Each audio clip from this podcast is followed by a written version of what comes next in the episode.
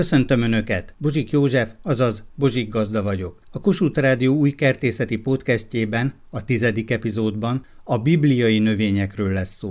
Erről készítettem Önöknek egy hosszabb összeállítást. Érdeklődnék, hogy a gránátalmát hogy lehet ápolni, gondozni, hogy lehet, hogy virágozzon, vagy hozzon gyümölcsöt. Minden érdekel az ápolásával kapcsolatban.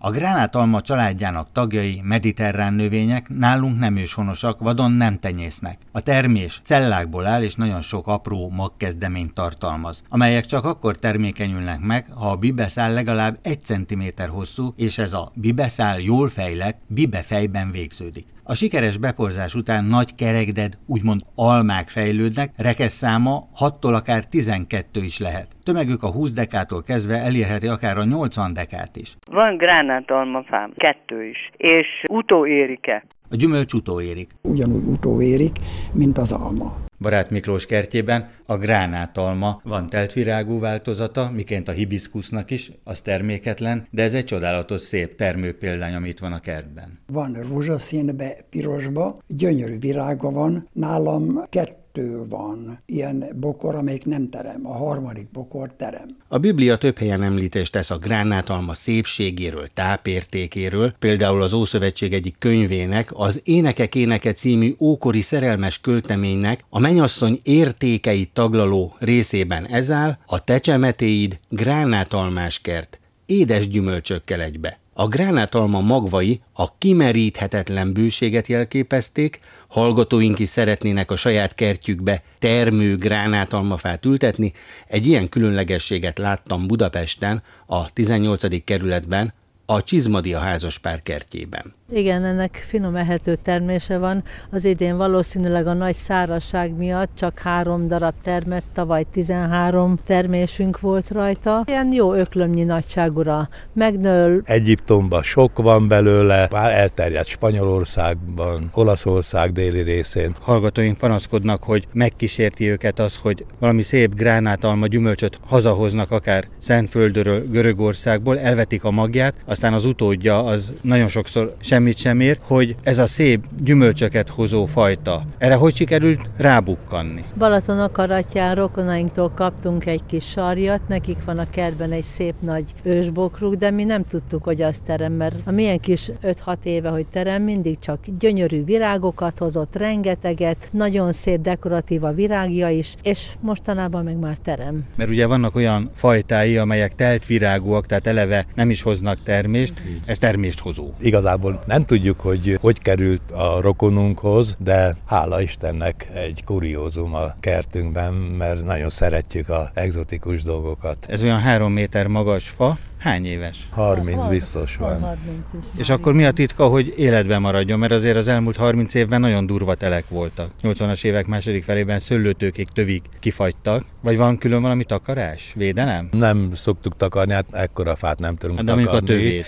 Hát a tövét esetleg levelekkel, de az se nagyon. Bizony minden évben fagy el belőle. Minden évben ki kell vágnom egy csomót, és meghagyni a szép hajtásokat, amik hajtanak, és természetesen az idős hajtásokon, idős ágakon van a termés. Kinek ajánlanák? Hát aki szereti az egzotikus, különleges gyümölcsöket, és a gyönyörű szép díszes bokrokat, mert ennek a bokra is gyönyörű díszes, sőt ősszel, amikor kezd sárgulni, citromsárgába átmegy minden levele, szinte kiabál a kertben a sok zöld közül, mert ez akkor már sárgul, és aki szereti a gyümölcsét is. A Csizmadia házaspár nagyon szereti Egyiptomot, és azon a vidéken nyaraltak, ahol egykor a választott nép fiai átkeltek a Vörös tengeren. Extra kérdésem lenne, amiben segítséget szeretnék kérni. Gyakorlatilag olyan 40-50 darab gránátalmám van, ami nagyon szép, hogy hogy kell ezt fogyasztani, illetve hogy kell ehetővé vagy ihatóvá tenni. Embereket kérdezek, és nem tudja senki.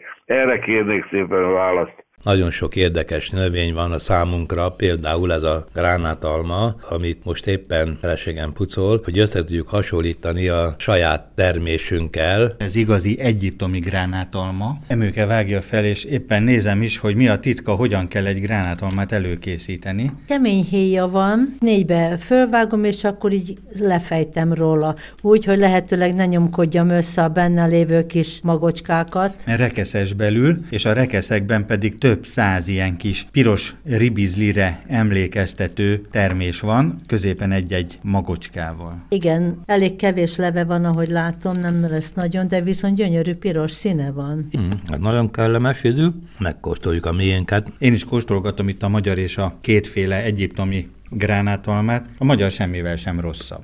Szerintem sem. Finom édes. A hús színben különbségek vannak, van egész ilyen vérvörös, van amelyik rózsaszín. Ásványanyag forrás, vitaminforrás, baktériumölő, vírusölő hatása van, magas C-vitamin tartalma van, és hát ha ebből valaki nem is sokat rendszeresen, ha fogyaszt, akkor szervezetében egy nagyon erős immunerősítő hatás fog fellépni. A gránátalma meghálálta Kártágó szeretetét. Latin neve punalmát jelent. A gránátalma könnyen szaporítható, hajtásai, veszői, sőt a két éves része is jól gyökeresednek. A dugványozás mellett gyorsan szaporítható, gyökeres tősarjakkal is, valamint magvetéssel. Jártam Aténben, és az utcára kihajló gránátalmafáról levettem egy gyümölcsöt, ezt hadahoztam, és annak a magvát elvetettem, amely kikelt, és azóta nevelem. De sajnos már 5-6 éve ugye még nem virágzik.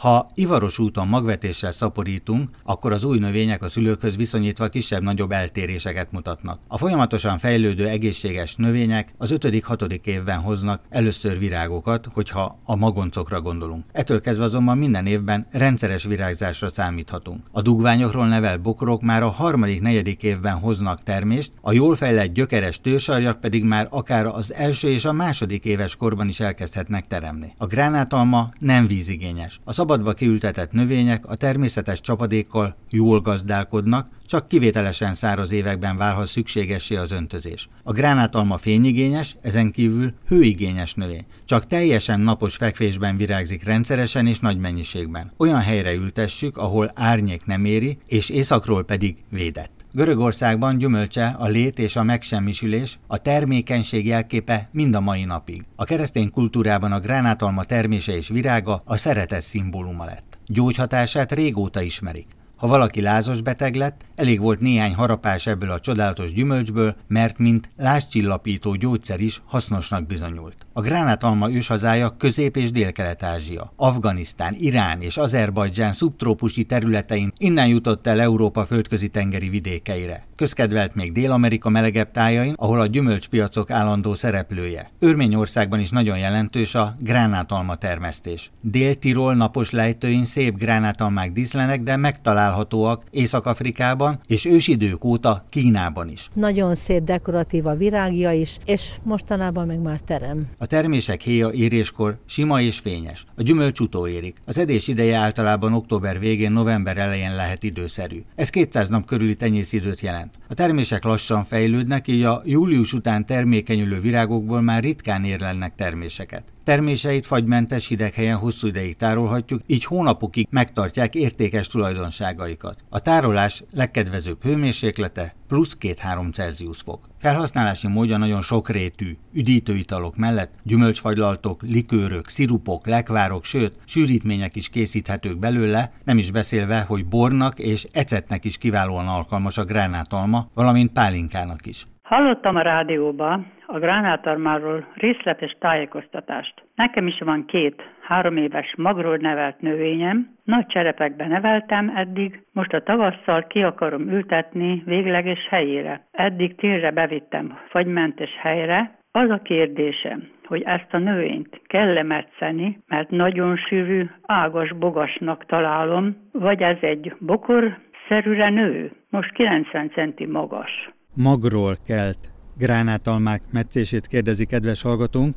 A nemesítési tanszéken dolgozhattam, és a magról kelt gyümölcsöknél nem tudjuk, hogy milyen lesz a gyermek. tehát akkor is, hogy tudjuk az édesanyát, amelyik gyümölcsből magot fogtunk, de a gránátalmánál kihasadhat akár egy teltvirágú változat, amely terméketlen lesz, de lehet nagyon szép gyümölcshozó példány is. A magról kell gyümölcsfák esetében van egy ifjúkori szakasz, és amíg ezen át nem esik, addig terméketlen. Tehát kedves hallgatóknak azt tanácsolnám, hogy várja meg, amíg meghozza az első virágokat és meghozza az első terméseket, akkor látja majd, hogy teltvirágú vagy sem, szép gyümölcsöt hoz vagy sem, tehát nagyon mérsékelt meccést kellene adni addig, amíg át nem esik ezen az ifjúkori szakaszon. Ez a meccésnek az egyik oldala. A másik pedig, hogyha veszünk egy olyan gránátalmát, amelyik olyan reménység szerint teremni is fog. Tehát nem egy teltvirágú, csak díszítő erejű gránátalma, hanem egy termőgránátalma. Ültettem gránátalmát, és a gránátalmára nem nagyon találok a szakirodalomban, hogy hogy kell metszeni, mert a katalógusában csak egy ilyen 50-60 cent is van, de most nekem ez már két-két és fél méter magas, három-négy darab gránátalma volt rajta, hogy kell emetteni, és hogyha igen, akkor hogy? A szakirodalom azt javasolja az első három-négy évben alakító meccéssel formáljuk. Itt is ugye elhatározás kérdése, hogy kedves hallgatónk, bokorrá szeretné-e növeszteni a fát, vagy pedig kis fácskává alakítja, ennek megfelelően kellene akkor kialakítani. Alapvető szabály, hogy minden befelé növőt vágjunk ki, a gránátalma délszaki növény szereti a fényt, jól átjárja a fény az egész koronát, és a koronában kialakulnak a virágrügyek, úgymond differenciálódnak, és akkor rendszeresen és bőven terem. Hát reménykedünk benne, hogy ilyet vettünk. Fajtás Ferenc, hobbi kertész. Ugye bár ez mondjuk, ahogy még látjuk, ez ugye ez egy bokor, ugye, és még szeretnék vele várni egy pár évet, hogy megerősödjön, ahogy megnézzük, fának szeretném átnevelni, ugye. Nem bokornak akarom nevelni, hanem fának majd. Most három szép nagy vonulat van, ami akár egy ilyen háromágú fa is lehet belőle. Akár hogyha egy fügefára gondolunk, akkor is, mert Surányi Dezső tanár úr tanította mindig, hogy mintha esze lenne annak a növénynek, tehát egy ilyen növény, amelyik délszaki, mint a gránátalma, hogy azért a fagyoknak áldozatul eshet, azért jó, hogyha viszonylag földközeli állapotban van, hogy újra és újra ki tudjon hajtani, és ne semmisüljön meg. Igen, csak hogyha lejjebb megyünk, ugye akkor látjuk, hogy vannak apró kis hajtások neki, ami onnan Nagyon jönnek. szépen hajt, igen. Ezeket szeretném, hogy azért ez a három ág, amiről beszélgettünk, hogy ezek maradjanak ugye meg, ne apró legyen. Azokat szeretném majd úgy kinevelni, hogy szép nagy legyen. A házasszonya szintén szerette volna, hogyha egy gránátalma díszlik itt a kertben? Huszák Beáta hobbi kertész. A kertben sok régi fa volt már, gyümölcsfa, és sorba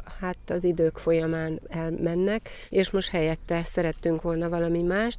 Kételkedve fogadom ezeket a déli növényeket, hogy hogyan lehet nevelni a, a mi kertjeinkbe. Feri ötlete volt akkor a gránátalma? Kiragaszkodott Inkább. Igen, inkább ő ragaszkodott ehhez, és így akkor idén úgy gondoltuk, hogy meglepjük egy ilyen kis kezdeménnyel. Csemete. Kicsi, csemete, mondhatjuk, igen. És hát én nagyon, amikor megláttam, amikor a kertészetből kihozta, hogy kiválasztotta a hosszas válogatás után, hogy melyik lesz, hát én csak annyit mondtam, hogy hú, ez a kóró, mert hát nem volt rajta, csak szinte az ágak.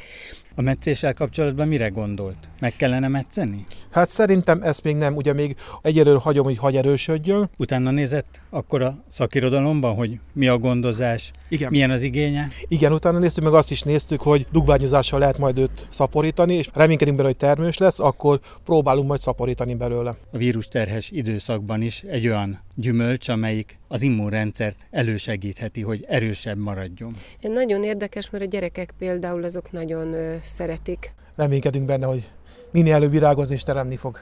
Karácsony, Jézus Krisztus születésnapja. A napkeleti bölcsek követik a csillagot és eljutnak Betlehembe. Találnak egy kisgyermeket, aki bepójálva fekszik a jászolban, és mint a nagy király előtt tisztelegnek. Ajándékot is hoznak az újszülöttnek, aranyat, tömjént és mirhát. Lovas Katalin kertészeti szakíró mutatja be ezt a két egzotikus növényt. A tömjén a különböző mediterrán népeknél mást és mást jelent, illetve más és másból készítik. De az igazi tömjén, amit a napkeleti bölcsek vittek a Biblia szerint, egy fának a mézgája. A fát úgy hívják, hogy Boswellia carteri, ez a botanikai neve. Ennek a fának rengeteg gyantája van, és a kristályokat zacskóba tették, és vitték ajándékba. Egyébként ennek a tömjénnek az ára vetekedett az aranyéval. A mirha az pedig egy balzsamfa féle, egy szúrós tüskés vagy tövises fa. Ennek is a kérgéből kicsurgó mézgát vagy gyantát használták. Ez is szintén megkeményedett, és így tudták akár messzire is elszállítani. Szintén nagyon értékes volt, ma már nem lehet megbecsülni, hogy mennyit adták, vették. Ma az aromaterápia használja, és lélekerősítő az aromaterápiában, ezt mondják legalábbis a szakemberek. Ezeket az eredeti biblikus növényeket, miután a napkeleti bölcsek Perzsia térségéből jöhettek, ezeket a növényeket Magyarországon termeszthetjük? Hát erre azt kell mondanom, hogy ad abszurdum igen, mert minden termeszthetünk. Tehát, hogyha kellően fűtött melegházunk van, akkor természetesen termeszthetjük, de nem találkoztam még itt Európában kertészettel, amely kínálta volna akár a magját, akár a csemetéjét. Tehát se tömjén, se mirha. Így van. Tömjén füstöt nem csak az igazi tömjénből lehet előállítani, például lent a horvát tengerparton kerti sütögetés alkalmával valamit rátettem a tűzre, és tömjén szaga volt, mint a templomban. Körbe kérdeztem a horvátokat, hogy minek az illata ez. Mondták, hogy ez a tamjen. Ez az elferdített tömjén, kifejezetten templomi tömjén füstillata volt matuzsálemi korú olajfák díszlenek ma is ezen a helyen. Erről a jellegzetes szentföldi növényről beszél Lovas Katalin, hiszen a saját nevelési olajfája ott díszlik Budapesten, a téli kertjében. A rádió hallgatók sajnos nem látják ezt az olajbogyót, ami itt már gyönyörűen beérett. Ezt miután leszedik, akkor hordókba teszik, lesózzák, és utána konzerválják és üvegbe teszik. Illetve, ha olajat akarnak belőle nyerni, akkor nagy kőmalmokban kipréselik belőle az olajat. Mi a titka? Végül is itt egymás mellett áll két mediterrán növény, az olajfa és a leander, tehát hogyha valaki olajfára áhítozik, akkor úgy kell kezelni, mint a leandert, vagy azért inkább melegigényes? Például Horvátországban látjuk, hogy Kína szabadban is, a tengerparton ott élnek az olajfák. Ugyanolyan igényei vannak, ugyanúgy kell nevelni, mint a leandert. Annyival talán szerencsésebb növény az olajfa, hogy kevésbé támadják meg kártevőt. A leander is egyébként, bár nem a Bibliában szerepel, de egy nagy múltú nép legendájában, mégpedig a görögökében. Ugye a leander botanikai neve Nerium oleander. A levelei utalnak az olajfára, oleander, a nerium viszont a nereidákra utal, akik vízinimfák voltak. Az olajfa most nagyon elterjedt dísznövényé vált hazánkban is, mert nagyon csinos koronás fát lehet belőle nevelni. Bizonyára mindenki találkozott már vele középületekben, szállodákban. Törzses fát nevelnek belőle gömbkoronával, és mivel örökzöld fáról van szó, csinos és mutatós a hamvaszöld leveleivel, a levélfonákok pedig szinte ezüstösek. Tévesen Magyarországon a keskeny levelű ezüstfát a nép olajfának nevezi. Az rokon? Nem, nem, egyáltalán nem rokon. Ennek a botanikai neve Olea europea. Azt mondják, hogy például ott ma is az olajfák hegyén, Jeruzsálemben ezer éves olajfák is díszlenek. Tényleg, mikor látja az ember képeken, vagy akár egy-egy filmben, amely Jézus szenvedés történetét dolgozza fel, fantasztikus egy-egy ilyen több száz éves olajfa. Matuzsál, amikor tud megérni, az kétségtelen, hogyha a görög sziget világban járunk, akkor olyan ősöreg, göcsörtös olajfa ligeteket láthatunk, hogy ezek valószínű, hogy sok mindent láttak a történelemből. Ez hány éves ez a kis fácska?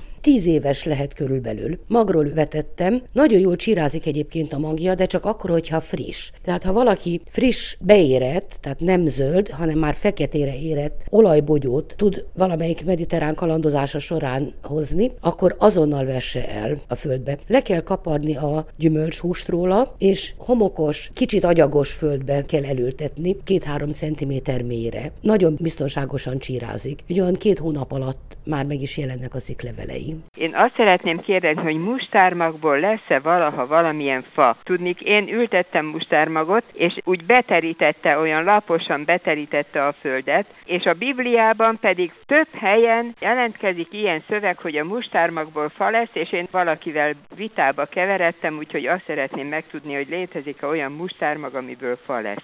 A Magyarországon termesztett mustár az nem hasonlít a szentföldi mustárra, és ezért aztán dr. Surányi Dezsőhöz, botanikus professzorhoz fordultam segítségért. Nagyon helyes a feltételezése. Tisztelt hallgatónak, nem a mi szinápi szalpánkról van szó. Tehát nem a fehér mustár. Igen, tehát erre nem jellemző. De nem jellemző a fekete mustárra se. Viszont van egy mustárfa, ami Perzsiában, a mai Irán területén és a közel-keleten honos, és ez valóban a birs és a szilvafa közötti méretig tud növekedni, és nagyon sokáig elél. Tehát nagyon jó megfigyelő képesség, nem mint hogyha Jézusnak szüksége lenne, hogy a természet ismeretében megdicsérje egy botanikus, de ez valóban nagyon helyesen és nagyon pontosan adta elő, de hadd mondjam azt, hogy ugyanilyen problémával találkozunk, amikor konzekvensen a Biblia fordítók egy apró magvú gyomot konkolynak fordítanak. Eleinte még elfogadtam, hogy konkoly, de ezt korrigálni kellett, mert az nem lehetett konkoly, ugyanis a közel-keleten egyáltalán nem honos az a konkoly, ami a szegfűfélék családjába tartozik. Nálunk is már annyira sikerült, most meg már kiírtani, itt azért se lehetne, veszélyes gyom, mert már védett növény lett belőle. Egy azért tény, hogy a magja valóban mérgező.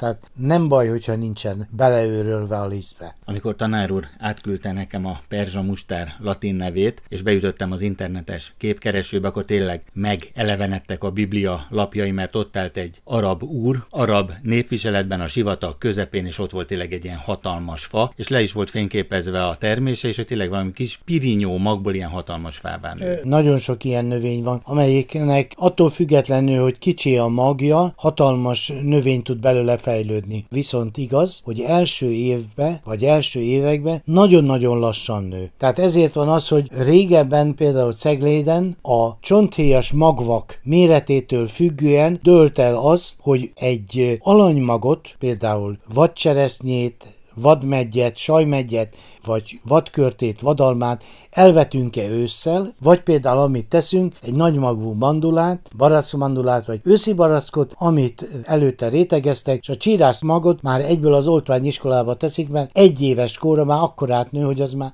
beszemezhető. Tehát ilyen értelemben az első év mást mutathat, de ez nem jelenti azt, hogy ne tudjon nagy lenni. De ennek van a fordítottja is, ami ugyancsak igaz, hát milyen nagy a kókuszpálmának a termése, és milyen óriási fa fog belőle fejlődni, és még közben lehet, hogy a félvilágóceánt végigutazta, és aztán valahol egy koralszírten megakad, és ott egy gecemáni kertet fog kialakítani rövid időn belül. Kedves hallgatóink, van egy éjjel-nappal működő üzenetrögzítő, ezen várom az önök kertészeti kérdéseit, amelyek alapján készítem el az újabb összeállításokat. A telefonszám a következő 061 328 73 00. Várom Önöket a jövő héten is egy újabb epizóddal a Bozsik Gazda Podcastben.